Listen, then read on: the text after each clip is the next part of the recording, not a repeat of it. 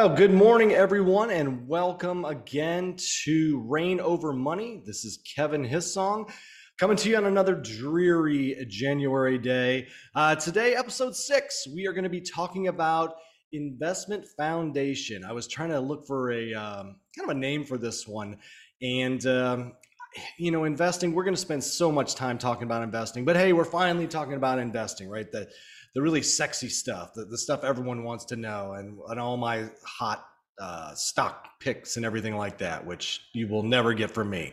Um, I think budgeting's exciting. I think budgeting's sexy, but uh, we got to talk about investing because um, if we're going to earn more money off our money, it really all starts here. You can save more, and the reason we save more is so hopefully we can invest more and put it to work for us. And it all starts with a foundation. So, what are we going to cover today? We are going to cover the different types of accounts, not all of them. Just really, you know, if you're getting started out or what the majority of people come across when it's the uh, the, the, type of investment accounts you're going to utilize. Uh, after that, we'll get into where to start. Uh, maybe you've already started, but uh, this is probably a great refresher for you and for others. Um, but you know, maybe maybe there's a question mark about uh, I've got my retirement account set up. Maybe I'm investing in an IRA, but but I don't know where to start. If I want to develop a brokerage account or something like that for for some taxable uh, a taxable account. So we'll get into where to start with that as well, and then how to keep it going. Uh, the best thing you can do with investing is to make it boring. Uh, the more boring investment is, the better. I tweeted that the other day, and it's true. If you think investing investing is boring, you're doing something right. At least in my mind. I'll give you a perfect example of that. Uh, I got a notification this morning that one of the stocks we own uh, increased its dividend by 16% on its earning calls this week. Uh, so, what that means for us is an extra $200 of dividend income uh, annually from that stock that we own. Hey, we didn't do anything. Uh, I just flipped on the news and hey, there's a dividend increase, so 200 more dollars uh, we're going to be receiving from that. It's boring. We didn't do anything and it's happening for us. That's what money can do for you. Uh, that's how you can make your money earn more money for you. So let's get into it. We are going to start with my story. Uh, I know you all are dying to hear about how I got started and everything. I think there's some interesting tidbits to this, and maybe it'll resonate with some of you out there. Um, I was going to Ohio State. I won't go and go go all the way back, but I was going to Ohio State in the late '90s, and uh, you know was kind of fiddling around with, with school really enjoying ohio state for many reasons outside the education. And uh, took a little bit of a break. I, I pulled back on my, my credit hours and decided to take a part-time job. Signed up with a temp agency and eventually got a call to uh, go to my first job and so I got a, got that call. I don't know, one o'clock, two o'clock in the afternoon. They said, "Hey, can you be there tomorrow? Do you know how to work with Excel?" I said, "Yeah." They said, "Great. Okay, show up here." So that was that was uh, what I was planning on doing. So I got a call about seven o'clock that night. Said, "Hey, uh, last minute change. Uh, you're not going to be needed for that role, uh, but we got another one that starts in a couple days, and uh, if you're interested in that, you know, show up for that one." So I said, "Great. You know, it's some money here and there. I'll take it." So little did I know that that little change and cancellation of that first temp job while I'm going to Ohio State in about 1996 um, would change my life in many ways forever. Uh, I started working on a, at a temp agency uh, or through the temp agency for this company that was an insurance and investment company, and they were kind of closing up the books on their Columbus office and going to move their headquarters down to Louisville, Kentucky. So I was there to help out with that. What would end up happening is a I'd get very interested in the work they were doing. Uh, I must have done a pretty good job because they asked me uh, to move down to Louisville, Kentucky to become a full time salaried uh, employee with the company. And they even said they'd, they'd finish paying for my school. Uh, if I went to school, you know, after hours or, or part time or whatever, I would do that. So that was fantastic. And that started my road uh, to my interest really in the, in the financial world and everything that went along with that.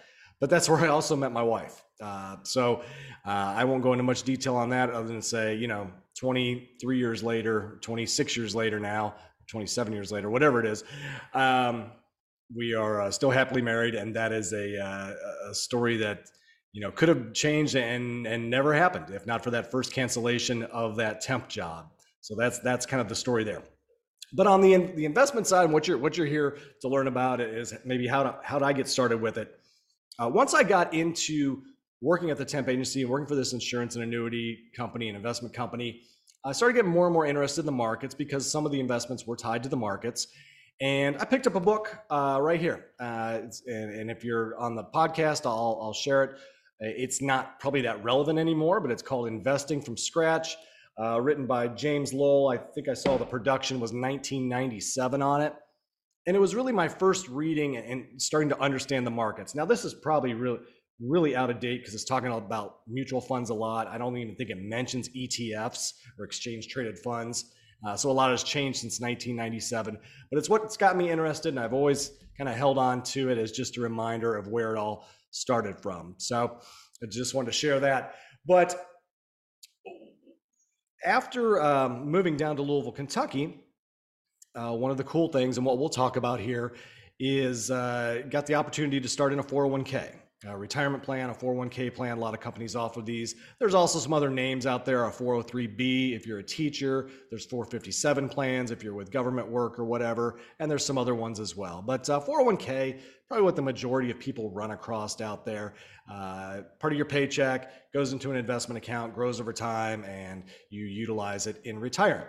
Retirement. So I started with that just a little bit at a time. That was great.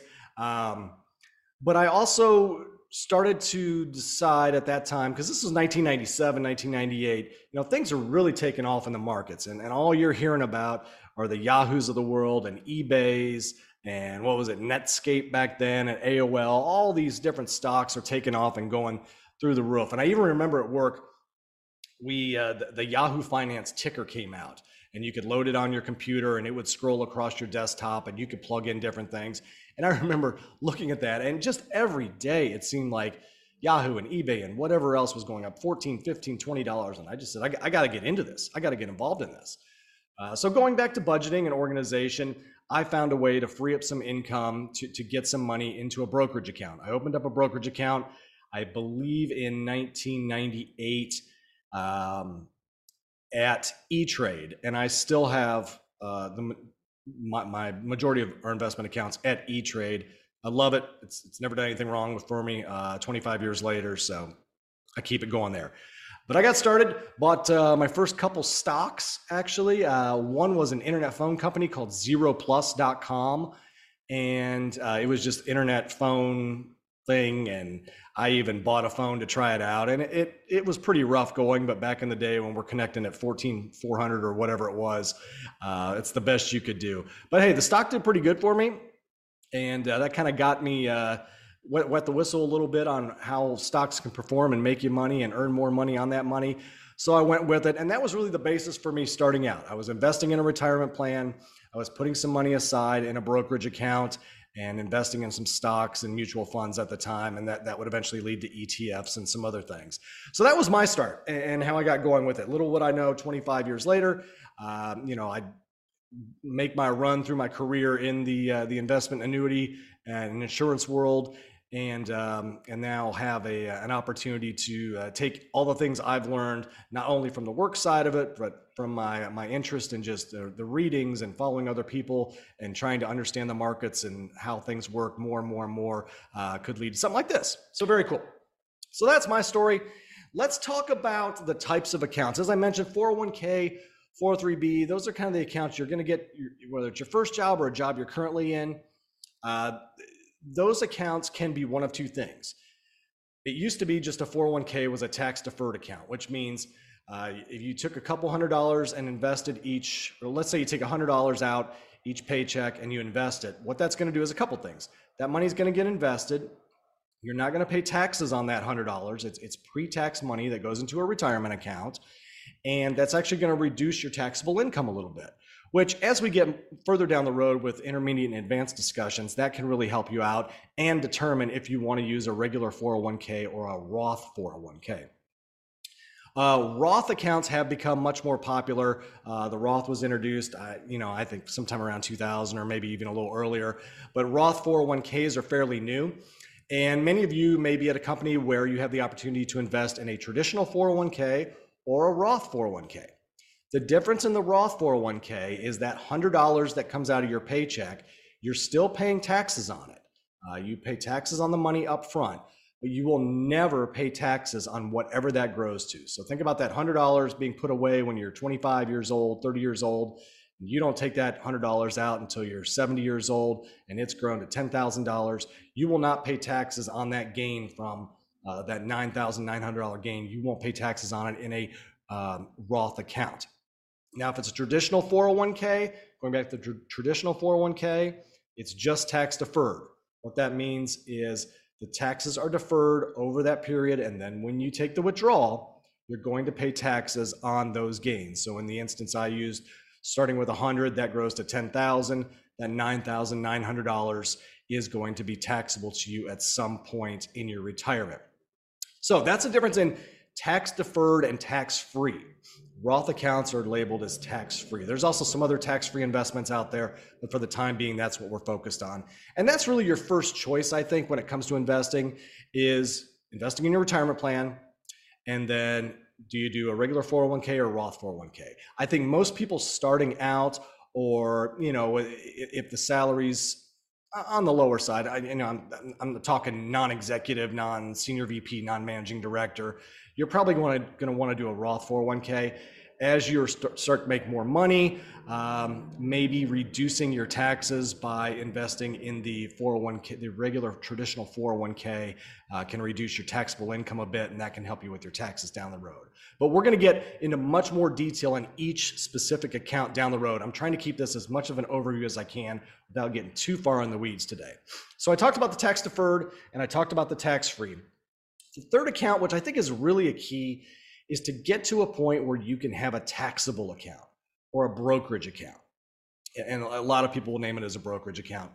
Uh, and what that is, is that is, is non-retirement assets. Now you may use those assets in retirement, but the way I use a, a brokerage account, and maybe it's different than, than some other people, it's really a, a, a our savings account. Uh, there's a portion of our brokerage account that will be in more conservative investments should we need that money short or, or mid-range term. And then there's other investments in there, stocks and ETFs that I bought that are generating, you know, maybe dividend income or whatnot that holding for the long term to just allow those dividends to grow, buy more shares, reinvesting those dividends over time. And again, we'll get into dividends and dividend reinvestment because I'm a huge proponent of dividends and building your wealth that way. That is truly one way you can make your money work harder for you while you sit back and just watch it. So those are the three types of accounts. I always like to look at, a, at an endpoint and then kind of work my way back. So I think in a perfect world, most people would want to have a, a tax deferred account, whether it's a 401k or an IRA.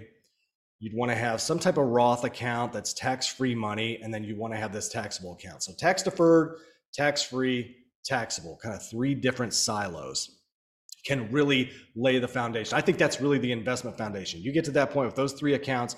If you're organized, you're budgeting, you're on a surplus for a monthly basis, you're investing in a 401k uh, or, or a Roth 401k, you're putting some money in a brokerage account, that's the way to go. Now, I mentioned something just a few minutes ago, and that's an IRA. And that's a, a little bit different. It works very similar into how a 401k works in terms of tax deferral. In other words, you invest money now, uh, you may get a deduction for an investment in an IRA and um, a tax deduction for that. So it'll reduce your income a little bit. Those taxes are deferred over a period of time, and then you're allowed to touch that money in retirement. And mo- most of the time, when I'm talking about touch that money in retirement for either a traditional account or a, um, a traditional IRA or traditional 401k, or even a Roth account, um, you pretty much can't touch that money till 59 and a half. There are some ways to access that money a little earlier. That's more an advanced side that we'll we'll discuss down the road. But 59 and a half is kind of the, the key number that, to that. And that brings me to the story of reign over money. And and you're like, well, well, how what, what does 59 and a half have to do with reign over money? Uh, there's an analogy for when I developed Reign Over Money. You know, I was messing around with the logo. I had the name. If you look at the logo, there's kind of a crown on there, and it got me thinking about the, the shows. There's a couple shows out there. Um, you know, you think about like Lord of the Lord of Ring, Lord of Lord of the Rings, or um, oh, is the one on HBO that um, was so popular with the with the dragons and everything. Um, but it's slipping my mind right now. You can you can all comment on that and help me with, out with that. But anyways, uh, Game of Thrones. That's what I was thinking. Of, Game of Thrones. Thank you for that. For sending me those good vibes on, on helping me remember that. But I was kind of thinking of that with your money, like reigning over your money. It has, has a kingdom, uh, a fiefdom um, analogy to it where if you think about your money and what you're trying to do, at least in my mind with reign over money, is you want to build this kingdom. You've got this this fortress wall around your kingdom uh, of your money and your family's money that you are the, the CFO of, or you are the, the king or queen of reigning over that money. And what you want to do in, in this kind of, if you want to call it a game or analogy, is build your kingdom. You want it to grow. And every dollar you grow or every dollar you have, think of it as a, as a person. So your population, you want it to grow. Maybe it's starting out at a couple hundred people, but you want that population to grow. And sometime down the road, 40 years down the road, you want to have a couple million people in your kingdom. Well, here's what I think of with an analogy with a retirement account is every time if you're reigning over your money and you have control over your money, is you're sending out a couple dollars or you're sending out a couple of your citizens and their goal is to bring more people back to your kingdom so in this case with a 401k or a roth or anything for retirement if you're 25 30 years old you know you can't touch that money for 30 years so that $100 or $200 from that paycheck that you just saw go into that account that account is going to go to work it is going to leave the walled city and go out for 30 years and bring back some people. I don't know how many people it's going to bring back, but it's going to bring back a lot of people in most cases. Even something I mentioned on the last episode, I bought some I bonds uh, a few months ago, and I know uh, because the, these accounts are guaranteed, I know that those $10,000 or those 10,000 people I sent out to bring more people back, it's a short journey for them. They're going to come back in six months or a year, but I know that they're going to come back with, you know, like like ten thousand eight hundred dollars or something like that.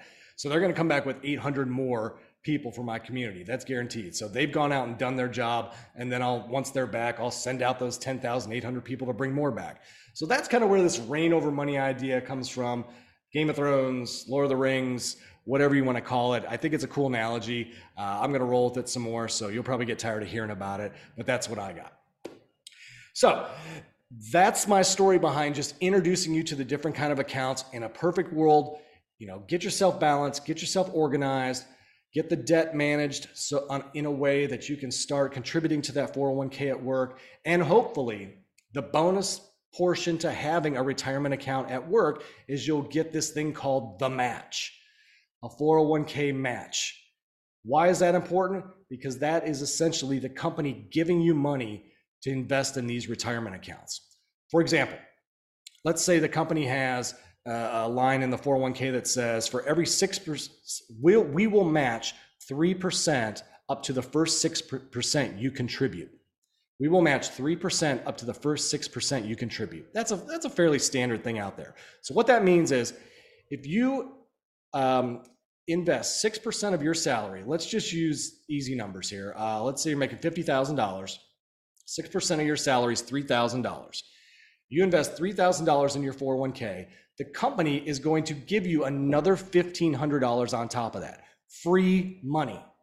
You have to take advantage of that. So, the goal for everyone, if you're just starting out or if you're in your job, is at least start out in your, your 401k, whether it's a Roth or a regular 401k or a retirement plan, whatever it is, to get that match. And then you can go from there. You can worry about maxing out down the road. And what I mean by maxing out is putting in as much as the, the government allows you to put in. But let's start with that. If you can max that out, and then maybe if you've got some free income still left over, you can start some type of taxable account, brokerage account, then go with that.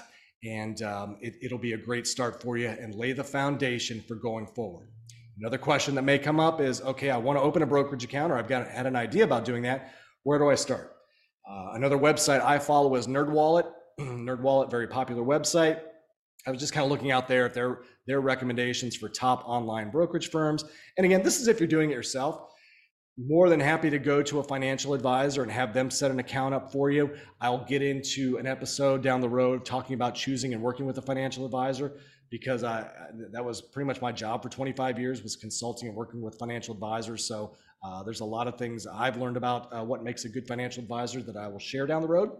Um, but if you're just starting out looking for something simple, um, E-Trade's always good. Fidelity, Vanguard, uh, TD Ameritrade. Those are kind of the top four, and uh, nothing wrong with those whatsoever. There, there's a few others out there, but those are the most, most popular. They're the largest, and from an expense standpoint, very consumer friendly uh, in terms of cost to set those up and work through and invest those.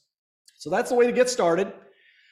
We will talk much more in detail because there's so much more I can get to on the investment foundation, and then we'll build into that and focus on um, the different types of accounts. We'll dive deeper into the tax free accounts, the Roth accounts. We'll dive deeper into the tax deferred accounts, dive deeper into the taxable accounts, and focusing on maybe some retirement accounts in general, rules, regulations that go on with those. But I've already reached my time. Uh, investing, I've got enough in here for, uh, for a couple years of episodes, I think. But uh, we will leave it at that. Keep it simple. Keep your investing simple. Automate it if you can. 401ks automatically coming out, so you don't have to worry about doing it. If you can set up a brokerage account or an IRA, automatically have that money go from your checking or savings account into the brokerage account so you don't see it and it automatically happens and you'll be happy that you did year over year over year when you look at your statements. So I'm going to leave it at that for now. Episode six in the books. Kevin Hissong, Reign Over Money. Follow us on Twitter, the Reign Over Money call sign, Instagram, Reign Over Money call sign, website, reignovermoney.com. Available wherever you get your podcasts and on YouTube as well. Give us a like, give us a subscribe, visit the website. I've got a comment section if you want to contact, you've got questions, inquiries, whatever. Test it out. I, uh, I got that, built that, and got that out this week. So uh, a lot of ways you can reach out. Look forward to hearing from y'all. I thank y'all for joining me, and you have a great day and a great rest of the week. Take care.